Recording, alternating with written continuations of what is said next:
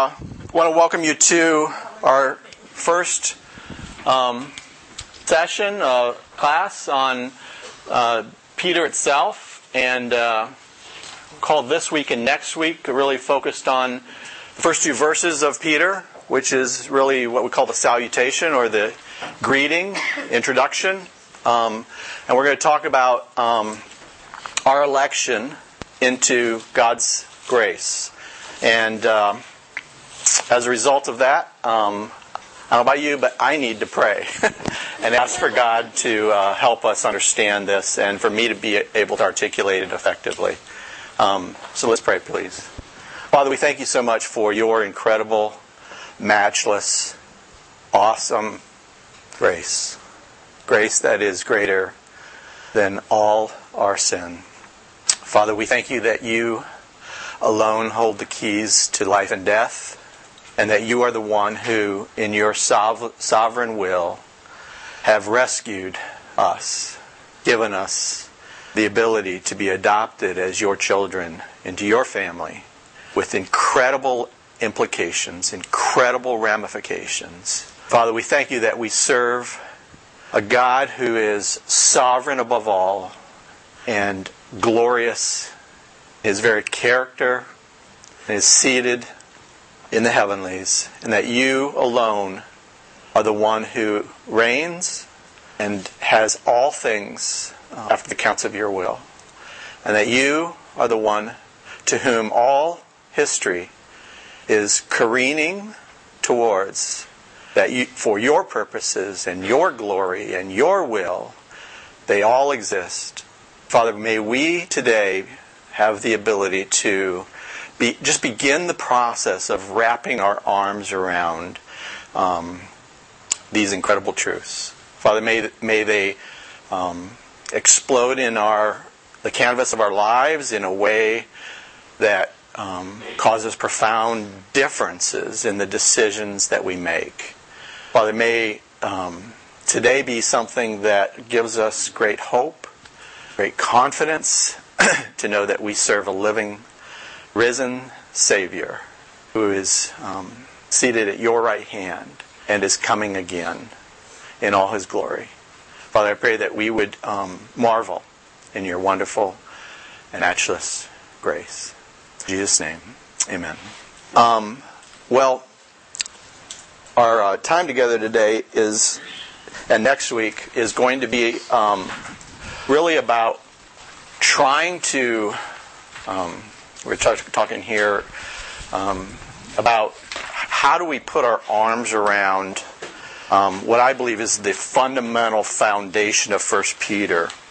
That when we get it, not only will we conclude the right things about what we're studying in First Peter, but we'll actually undergird um, our very lives in a way that will transform our thinking. Um, and what do I mean by that? I mean that that we want to uh, wade into the sovereignty of God and understand how the, that truth can revolutionize how we think and revolutionize our very lives and our decisions in our lives. Now, I want to wade into, in a big picture perspective, man's accountability and responsibility in this whole endeavor. Um, and then I want to wade into um, the beginning of looking into this grace in which we stand and have a, have a perspective of uh, God's divine election and what that means in our life.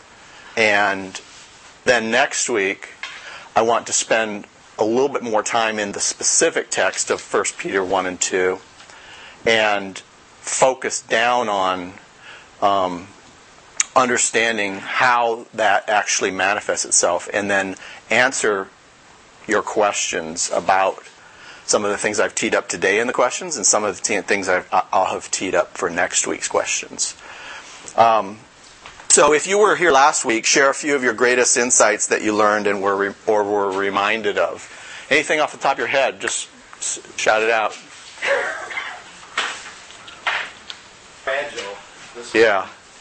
Yeah, how fragile this world really is. Uh, I don't know if you ever really kind of put it all together and try, saw the kind of the top-down view versus kind of you know each of us kind of dwell in our place on this earth and experience these things, but we don't necessarily kind of come up and see how how things really are and how fragile this world is, and that it could change in a moment, really quickly. Other things, yeah. Amen. Amen. Um, wouldn't that be awesome? so, so Yeah. Yeah, so the prophecy, how it manifests itself in the scriptures, how it declares the beginning from the end, uh, end from the beginning, and, and how it will be true. It will, it will, it will be realized. Um, great. Anything else? Yeah. Was that a hand I saw there? Yeah, from- was just- I don't know if I was- Um, I. Yep. Yes. Yes. And, um, then you said, um, and they're not gonna, oh, Jesus, go away. Oh, Amen. We have a living hope, regardless of what's coming, that God has promised us that He will never leave us, never forsake us. He will be with us in the midst of, and He will give us the strength to carry out what He has called us to, because He has prepared us beforehand for all things that come. Yes. Amen. Amen. So the the point is like there will come a time when when the scriptures won't exist as we know them today, and uh, are we learning the scriptures to um, to apply, to to you know re, remind ourselves of them, let them dwell um, in our in our in our minds, and and and learn them to be able to recall them into um, memory when the right times are. And my suggestion is that if we're not doing that today, in the midst of great trouble and, and challenge in our lives, that we, um, we're not going to be able to do it then. Okay, that, that's why God's giving us now, is to prepare us for then. And so um, He may choose to give us uh, grace and it won't be in our lifetime, but there is coming. And for, we still looked at First Timothy, right? He says that you know, um, uh, in, in the latter days, perilous times will come, right? And he says that those days are are counting down, and uh, and and so we, we just don't know.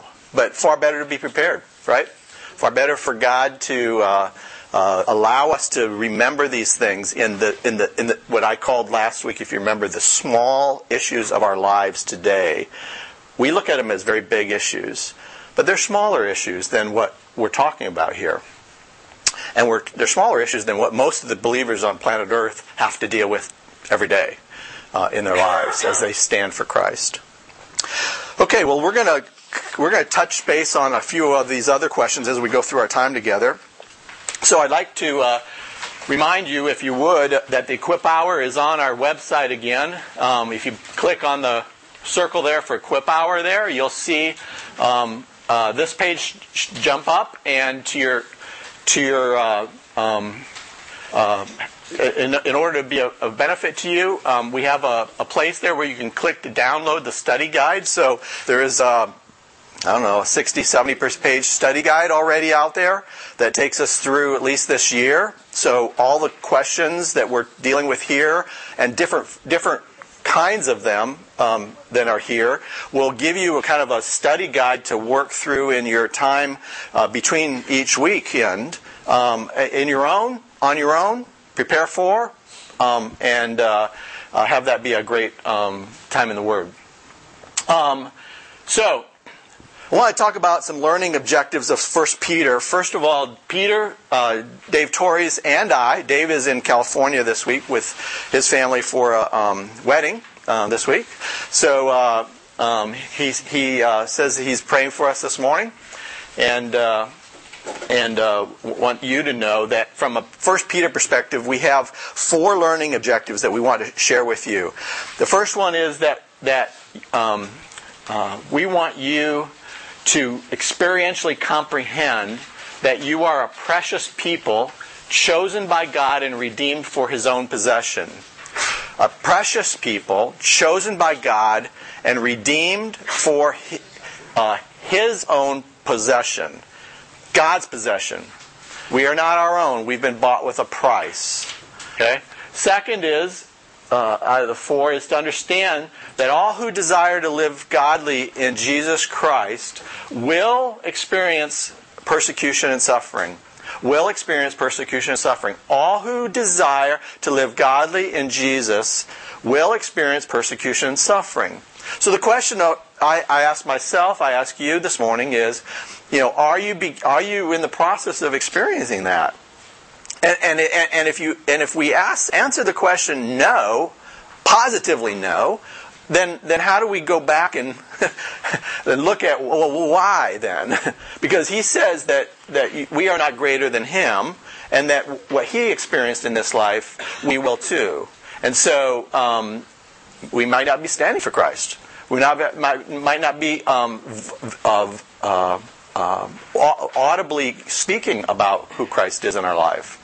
And we want to encourage you, to, uh, uh, all of us, to, to be doing that. The third one is how to navigate persecution and suffering in a God honoring, Christ exalting way before it falls heavy on us. We talked about this last week. So, how do we learn? So once Peter sets things up in First Peter, what he's going to do is give us the tangible nuts and bolts, like how to live for Christ in the midst of suffering how to prepare our lives in all the spheres and realms of the different venues of who we are, how to, how to live for Christ in those venues. And that'll be a, an awesome uh, application component.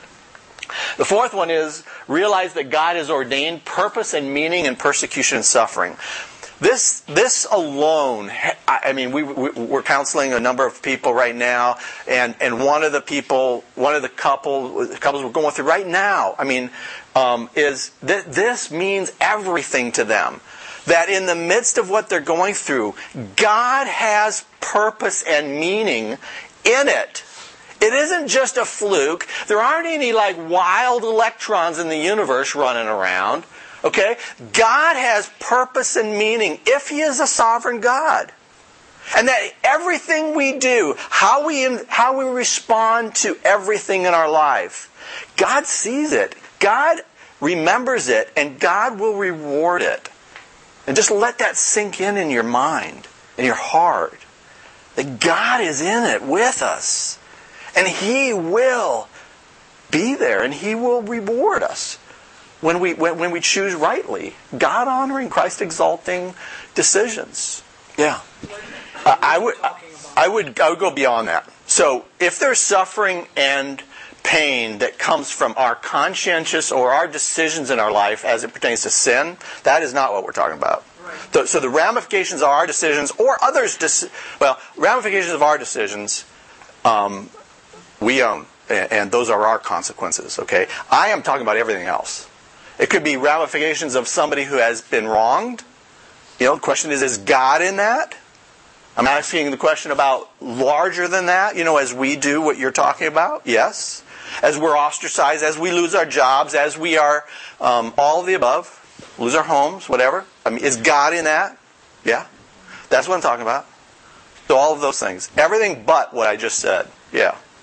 Good question. Okay?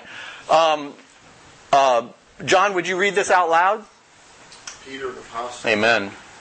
Um, well, what we want to do is begin with is to talk about the sovereignty of God.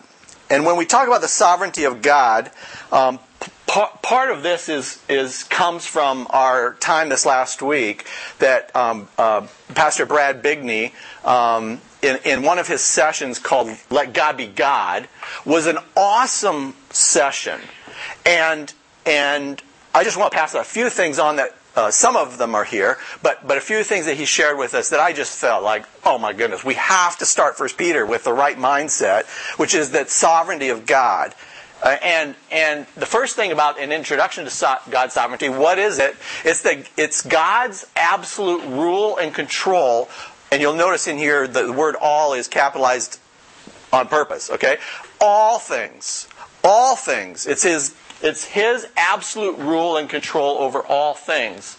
Everything happens because He directly causes it or He consciously allows it. One of those two things exist.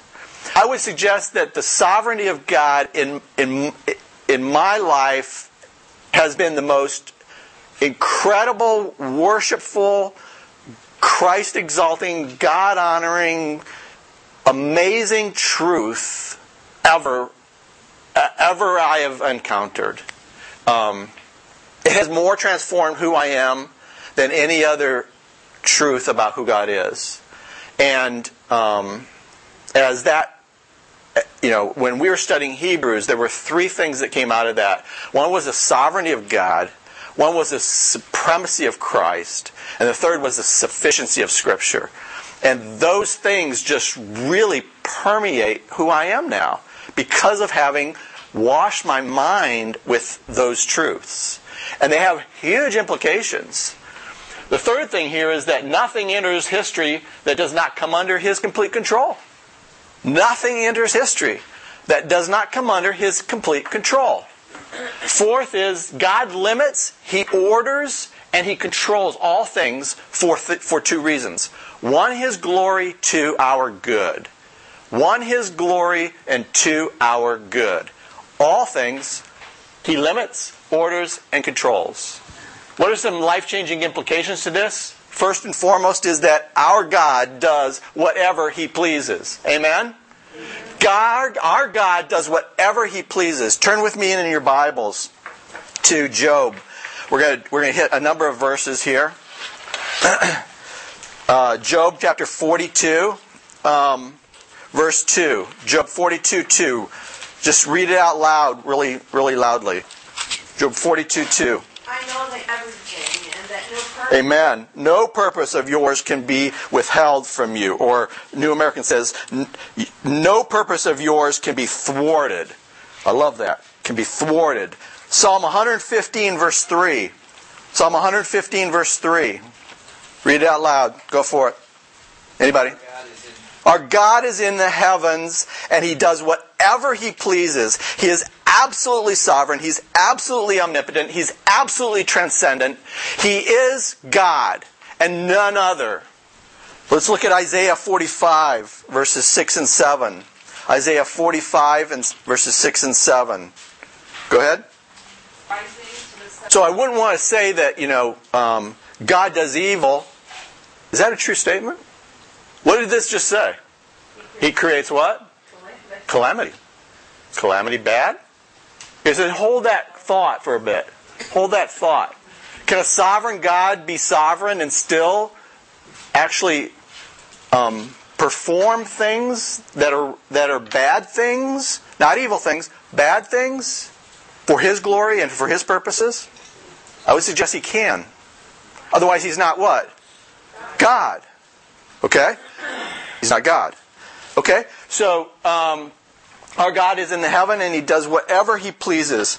Um, Isaiah 48, verses 9 and 10 say, um, For the sake of my name I delay my wrath, and for my praise I restrain it for you, in order not to cut you off. Behold, I've refined you and not as silver. I've tested you in the furnace of affliction.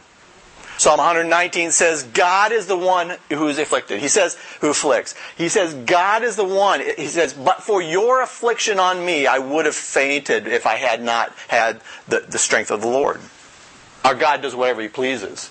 Second is, our God reigns at all times and over all things. Our God reigns at all times and over all things. There's not a single verse that, that shows that God is waiting for permission from a man. There's no, not a single verse where it shows God as one who has been, quote, thrown off course by the activities of man. He doesn't wake up this morning and goes, ah! Cheryl screwed up. I don't know what to do now. you know, the cross didn't like go, oh no, what am I going to do? Satan has the upper hand. Never. Our God reigns. And He is the one that is over all things and at all times. Um, God's purposes and plans are marching through history, and He will bring all things to the climax and consummation that He has planned from the very beginning. Our God reigns. There is no plan B. There is no plan B. He didn't get up in the morning and do scenario planning and try to figure out, okay, who's going to do what, and if they do this, I'll have to do this. No, our God's plan A is plan A, and there is no plan B. Period. His plan reigns. His will is supreme.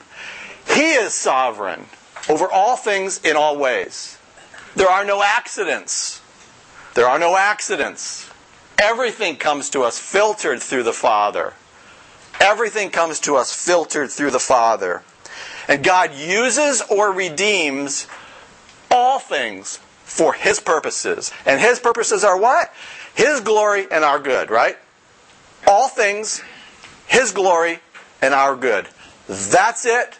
Shut the book.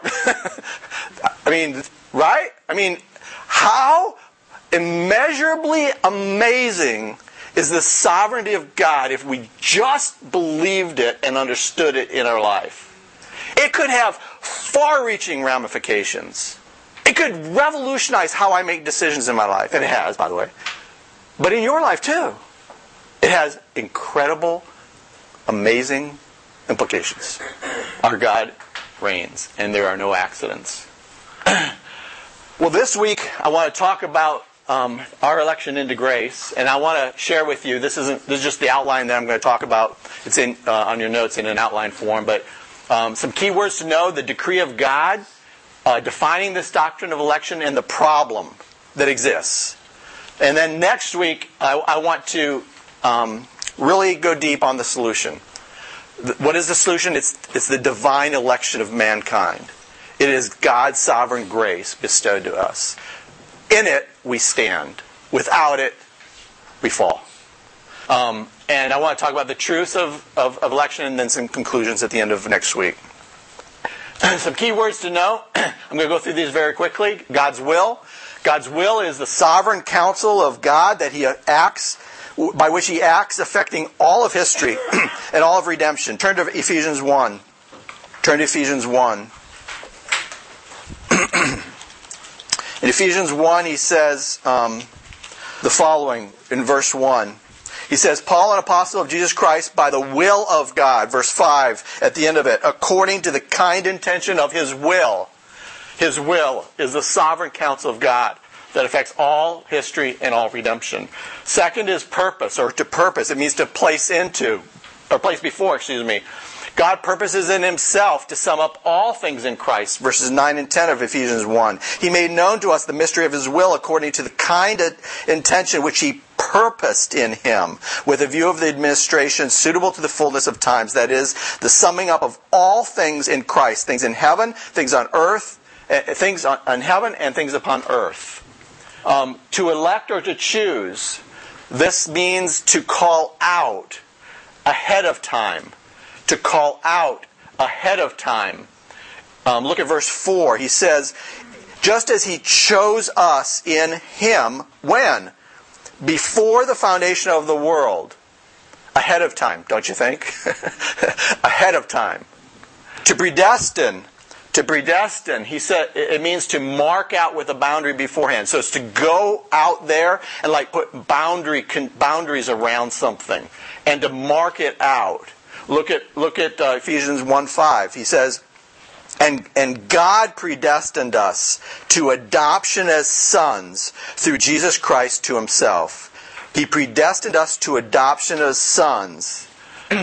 um, God's calling God's calling is effectual sometimes, and, it, and, a, and a specific call um, to salvation um, versus his general call to all, all, mankind. What would be a good verse to, to talk about his general call to all mankind? I heard it over at this table when you guys were talking.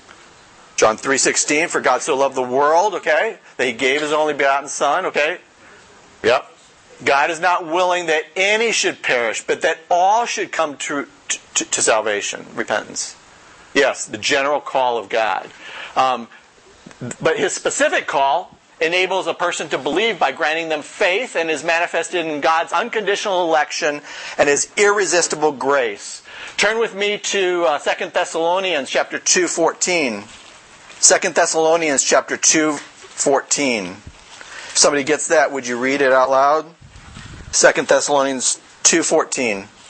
Okay? When God calls in this language the specific and effectual call of a person, uh, they pick up the phone. they pick up the phone. When he calls, he, they pick up the phone. They can't but pick up the phone. This is God's specific call. Ring, ring, ring, ring, ring, ring, ring, ring. The person who has been called by God in this situation versus general call can do nothing but pick up the phone and answer it. That's God's call. Okay? Um, adoption, we looked at that already in Ephesians 1 5. It means to place um, into his family as a son or a daughter, to place into his family that once wasn't and now is a part of the family. Um, the word foreknow, to foreknow, we're going to talk a little bit more about this today, but to foreknow, it means to know beforehand, to take note of, to fix one's attention on, to regard or focus on. And, and this is God predetermining to know an individual by having an intimate saving relationship and choosing them from eternity past to receive his redeeming love. Okay? So to foreknow.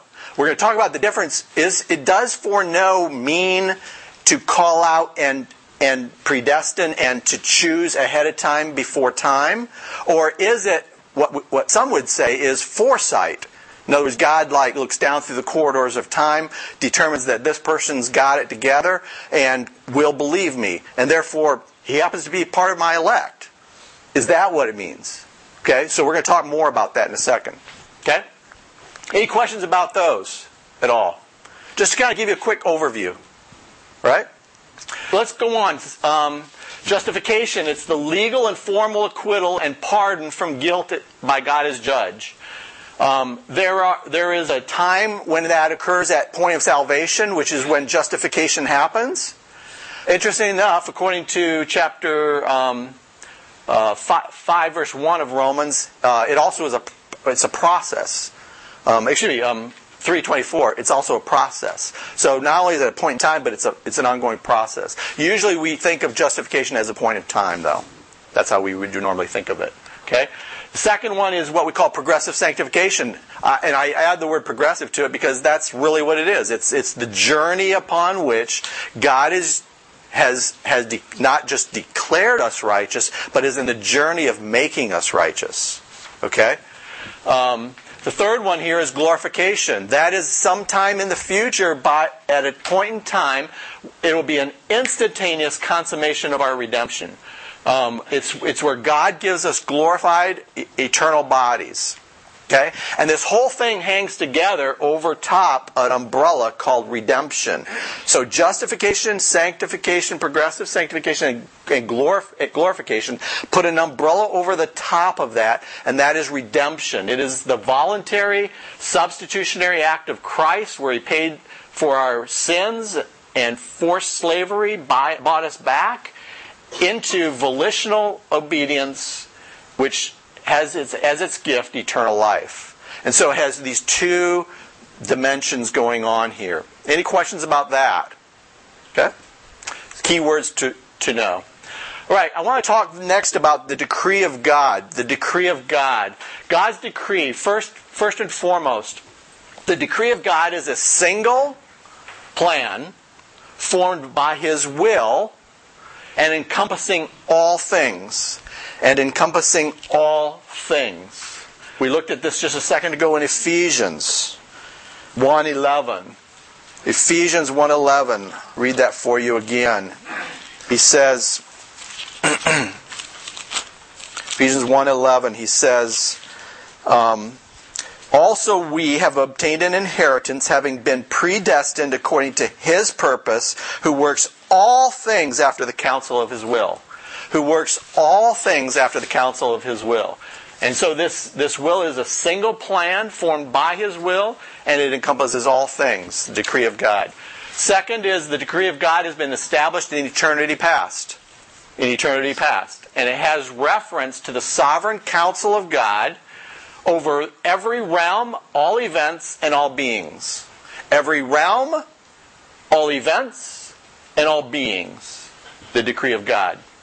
Third, God's will. Or second, God's will. God's will has two parts to it. One is his permissive will or his general will. His permissive will allows the, the rain to, to fall on the just and the unjust. Okay? Good example. Um, it's his general will. We talked about his general will a second ago. Um, uh, he allows those things to occur. The second here is his causal or his special or his effectual or his prescriptive will. It is when he says this, it happens. It is his plan. He makes that occur uh, in time. So two, two, two sides of God's will, really important to get them right. What you're talking about when, okay? And, and uh, so God's will, permissive or causal. Third, some key elements of this decree of God is the first is to create man. To create man. To create man. The second is to permit the fall of mankind. To permit the fall of mankind. Permit the fall of mankind. the third is to provide salvation for mankind. To provide salvation for mankind. But we're going to look at something here, which is this word, but. but. Uh, is, it, is, it Kim Jones? It's going to do a, or no, who's, uh, Deanne's going to do, going to, going to write a book one day about um, God's butt.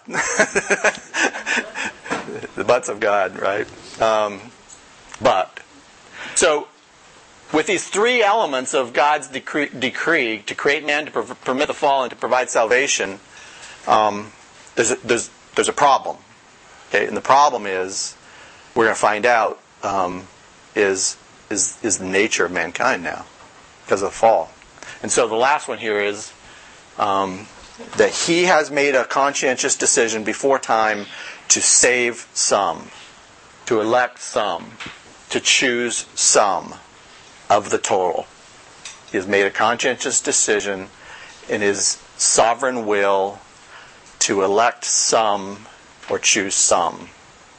Okay, so we're going to come back to this and give you some time at the end, hopefully. So, defining the doctrine of election, Louis Berkhof uh, says um, this Election is that eternal act of God whereby He, in His sovereign good pleasure, as we've said already, and on no account, an account of no foreseen merit in, in them, chooses a certain number of mankind to be recipients of special grace, special grace, and of eternal salvation special grace and eternal salvation. Election of God is the eternal act of God whereby He in His sovereign good pleasure and on no foreseen account of no foreseen merit in them chooses a certain number of people, mankind, to be the recipients of special grace and of eternal salvation. Eternal salvation. Okay? Any questions about that? Pretty good definition, I think. Okay? What, what would you say Uh, th- there is common grace. There's general grace. We just said, you know, God allows the rain to fall on the just and the unjust. That's His grace. That's not special grace. That's not His causal grace. It's not His effectual grace. Yeah. His effectual and causal grace is normally demonstrated in salvation. Usually. That's the key area. Okay? Did that answer your question, John? Yeah. Okay? All right, the problem. Let's talk about the problem. The problem is the nature of man and his depravity. The word depravity really means thoroughly crooked. Thoroughly crooked. Unable to unbundle and straighten out. Unable to un- disentangle and unbundle and straighten out. Thoroughly crooked. That is the nature of man. Okay? And and this means that every person alive is spiritually one of these three things. First and foremost, dead spiritually. Turn with me to Ephesians 2 1. Ephesians chapter 2, verse 1. He says, And you were dead in your trespasses and sins. What does dead mean? No life. No life. None. Can't raise your hand, can't can't like wink, can't like go ooh ooh ooh ooh, ooh you know. Dead.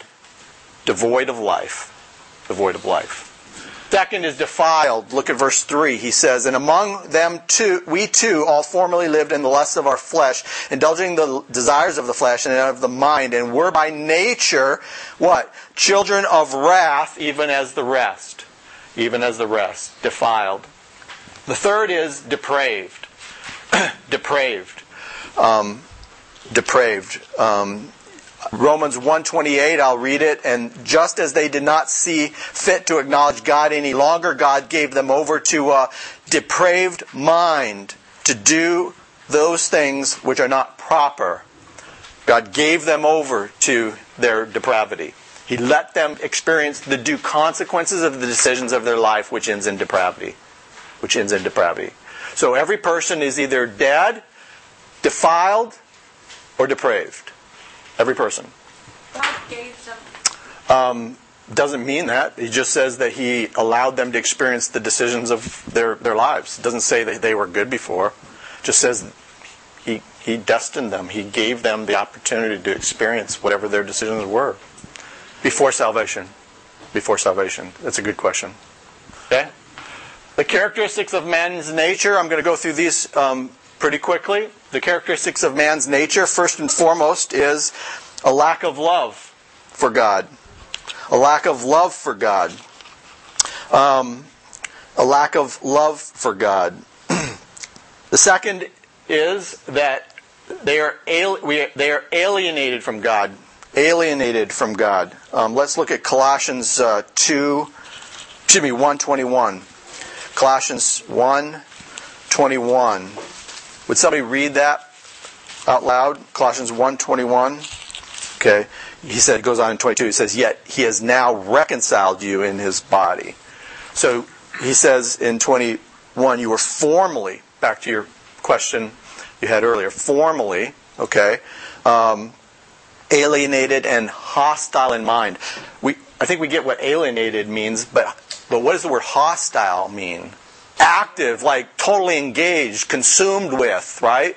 Consumed with being uh, uh, active, actively at war uh, with God. Um, alienated. Okay? Third is uh, enmity or hostility towards God. Enmity or hostility towards God. Enmity or hostility towards God. the fourth one is our minds and our consciences are seared or corrupted. Our minds or our consciences are seared or corrupted. I want to turn to Titus, uh, chapter 1, 15 and 16. Titus 1, 15 and 16. Uh, can somebody read that out loud? All things are God qualified. Pretty clear, isn't it? Pretty clear. Next is no one is righteous. No one is righteous. Turn with me to Romans 3, by which we'll see a few other ones here. Romans 3, verse 10 says, As it is written, there is none righteous, not even one. None righteous, not even one. Next is no one seeks God, verse 11 of, of uh, Romans 3. He says, There is none who understands. There is none who seeks God. None who understands. None seek God. Um, all are useless and no one does good. Verse 12. All are useless and no one does good. All have turned aside together. They have become useless. There is none who does good. There is not even one. Not even one who, who does good. Not even one. Next is no one fears God. No one fears God. Look at verse 18. He says, There is no fear of God before their eyes. No fear of God before their eyes. What does this mean? What does fear of God mean in this context, do you think?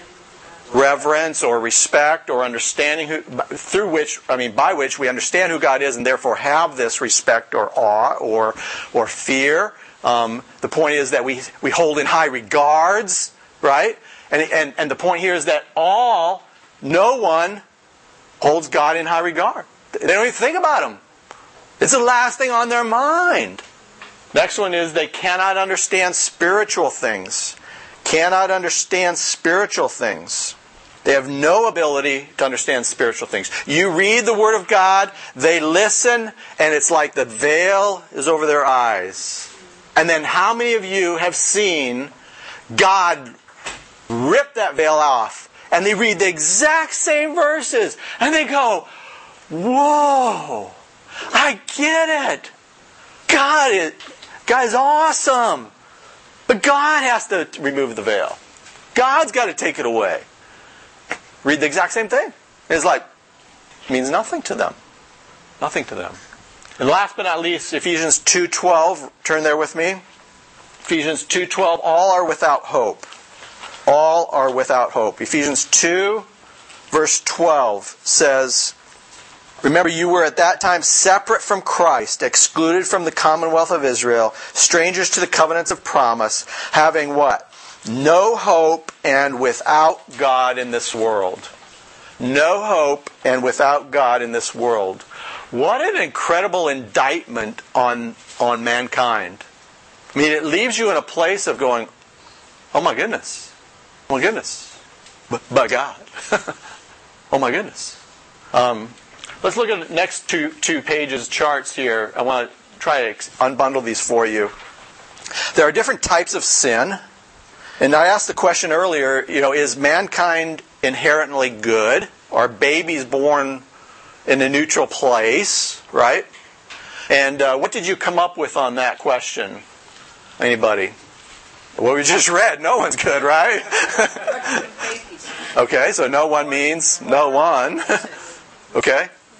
Walk into the nursery. Have a child of your own.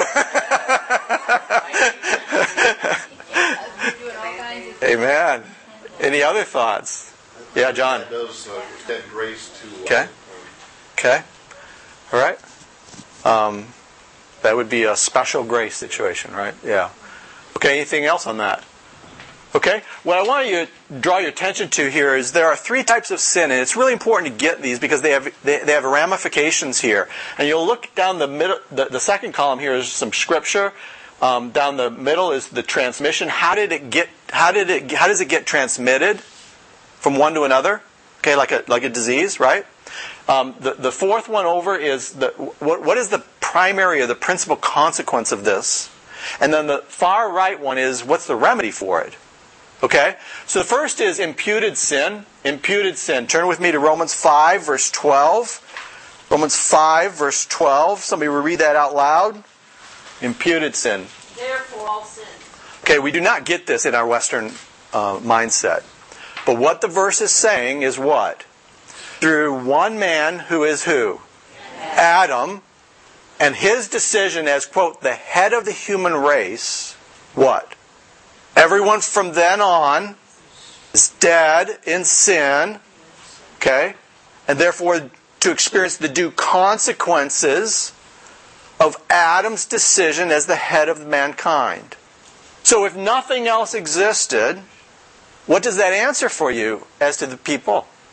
All are dead, defiled, and depraved, based upon Adam's choice.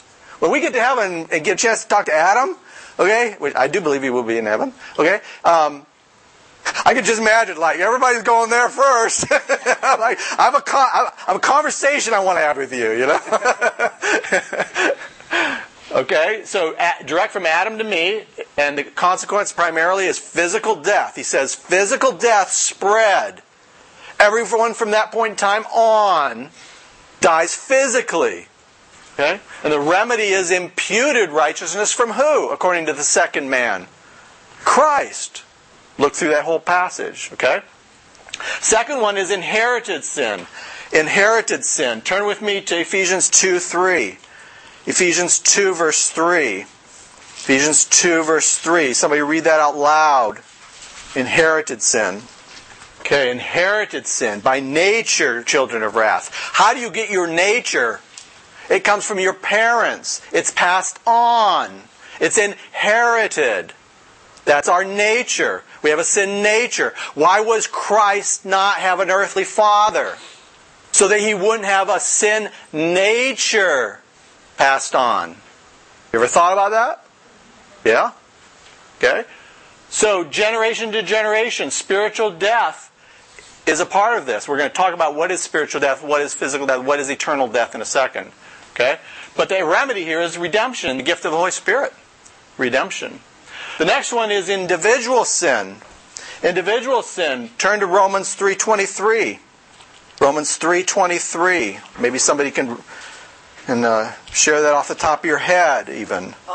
Okay, for all have sinned and fallen short of the glory of God. Fallen short of his glory, come up, come up wanting as it pertains to perfection. Because perfection is God's glory. It's the sum, it's the sum of his attributes on display in a manifested light that is his character.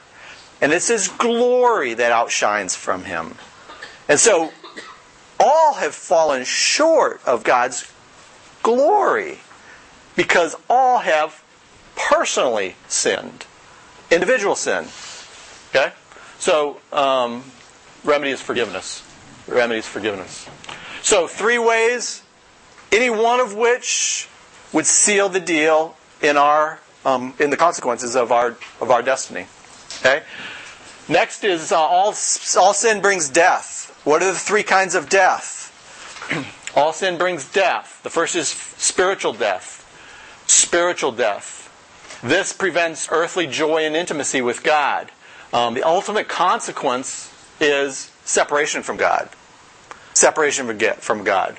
So spiritual death, um, as believers, it's a separation in fellowship and intimacy with God, even though our our sins have been been forgiven. Um, but for a non-believer, it's separation from God um, also. Um, the second one here is physical death. Physical death, Hebrews 9:27. I'll read it for you. Says, um, and insomuch as it is appointed for men to die once, and after this comes the judgment. After this comes the judgment. So die once. After this comes the judgment, physical death. The primary consequence is what we call the first death. First death. It's when you die physically. Okay? Uh, brings an end to an opportunity for salvation. One minute after you die, by, her, by Erwin Lutzer says there is no more. There's no more opportunity. No more opportunity. Uh, to, to, think of the rich man and Lazarus. There's no more opportunity. Can you go back and tell him what I know now? Okay? And the third one is eternal death. Eternal death. Eternal death. Um, Revelation 21 8 um, says, the cowardly and unbelieving and abominable and murderers and immoral persons and sorcerers and idolaters and all liars, their part will be in the lake of fire that burns with brimstone, which is what, what's called the second death. The second death is the eternal death. Eternal death. It's everlasting torment and punishment forever apart from God. Everlasting punishment apart from God. You know, I think uh, at this point in time we think about like Acts 2, um, verse 38, when, when, when Peter had just shared with everybody um, about how they nailed Christ to the cross.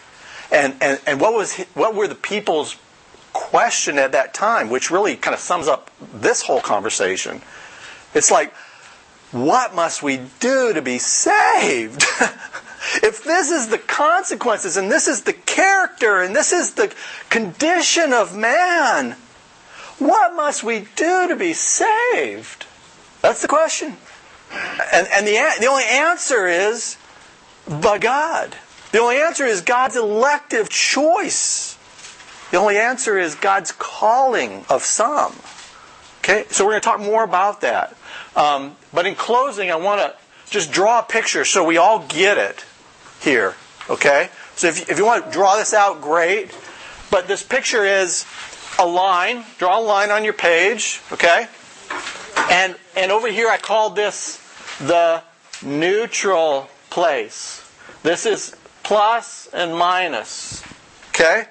So, according to what we've read in Scripture, where would you place people, babies, etc., in this picture here? Are they are they in a neutral place? Are they in a, positive or good or evil? Bottom left corner. Certainly bottom, right? Okay? Right, right here. Right here. Right? All mankind. Not here. What? And not here. Here. According to everything we've read. That's the problem. All mankind are underwater. So if you are God and your decree decreed creation and the fall, and this is the situation, how, how, what, what other alternatives are there? Because nobody from here, we just read, can in and of themselves put themselves up with their bootstraps and move to here or move to here. Right? Spiritually. None. Now, if you went and, as God, went and picked up all the people here and then took them to here, all of them, would you be just? Okay? You mean just? Just made a decision and. Okay, everybody comes. Yeah? Well, Okay? Uh, okay? If that happened, okay, how would you ever know? What are some character traits of God that, that you know are, are Him? It's Him. Okay, good. Justice. He's just.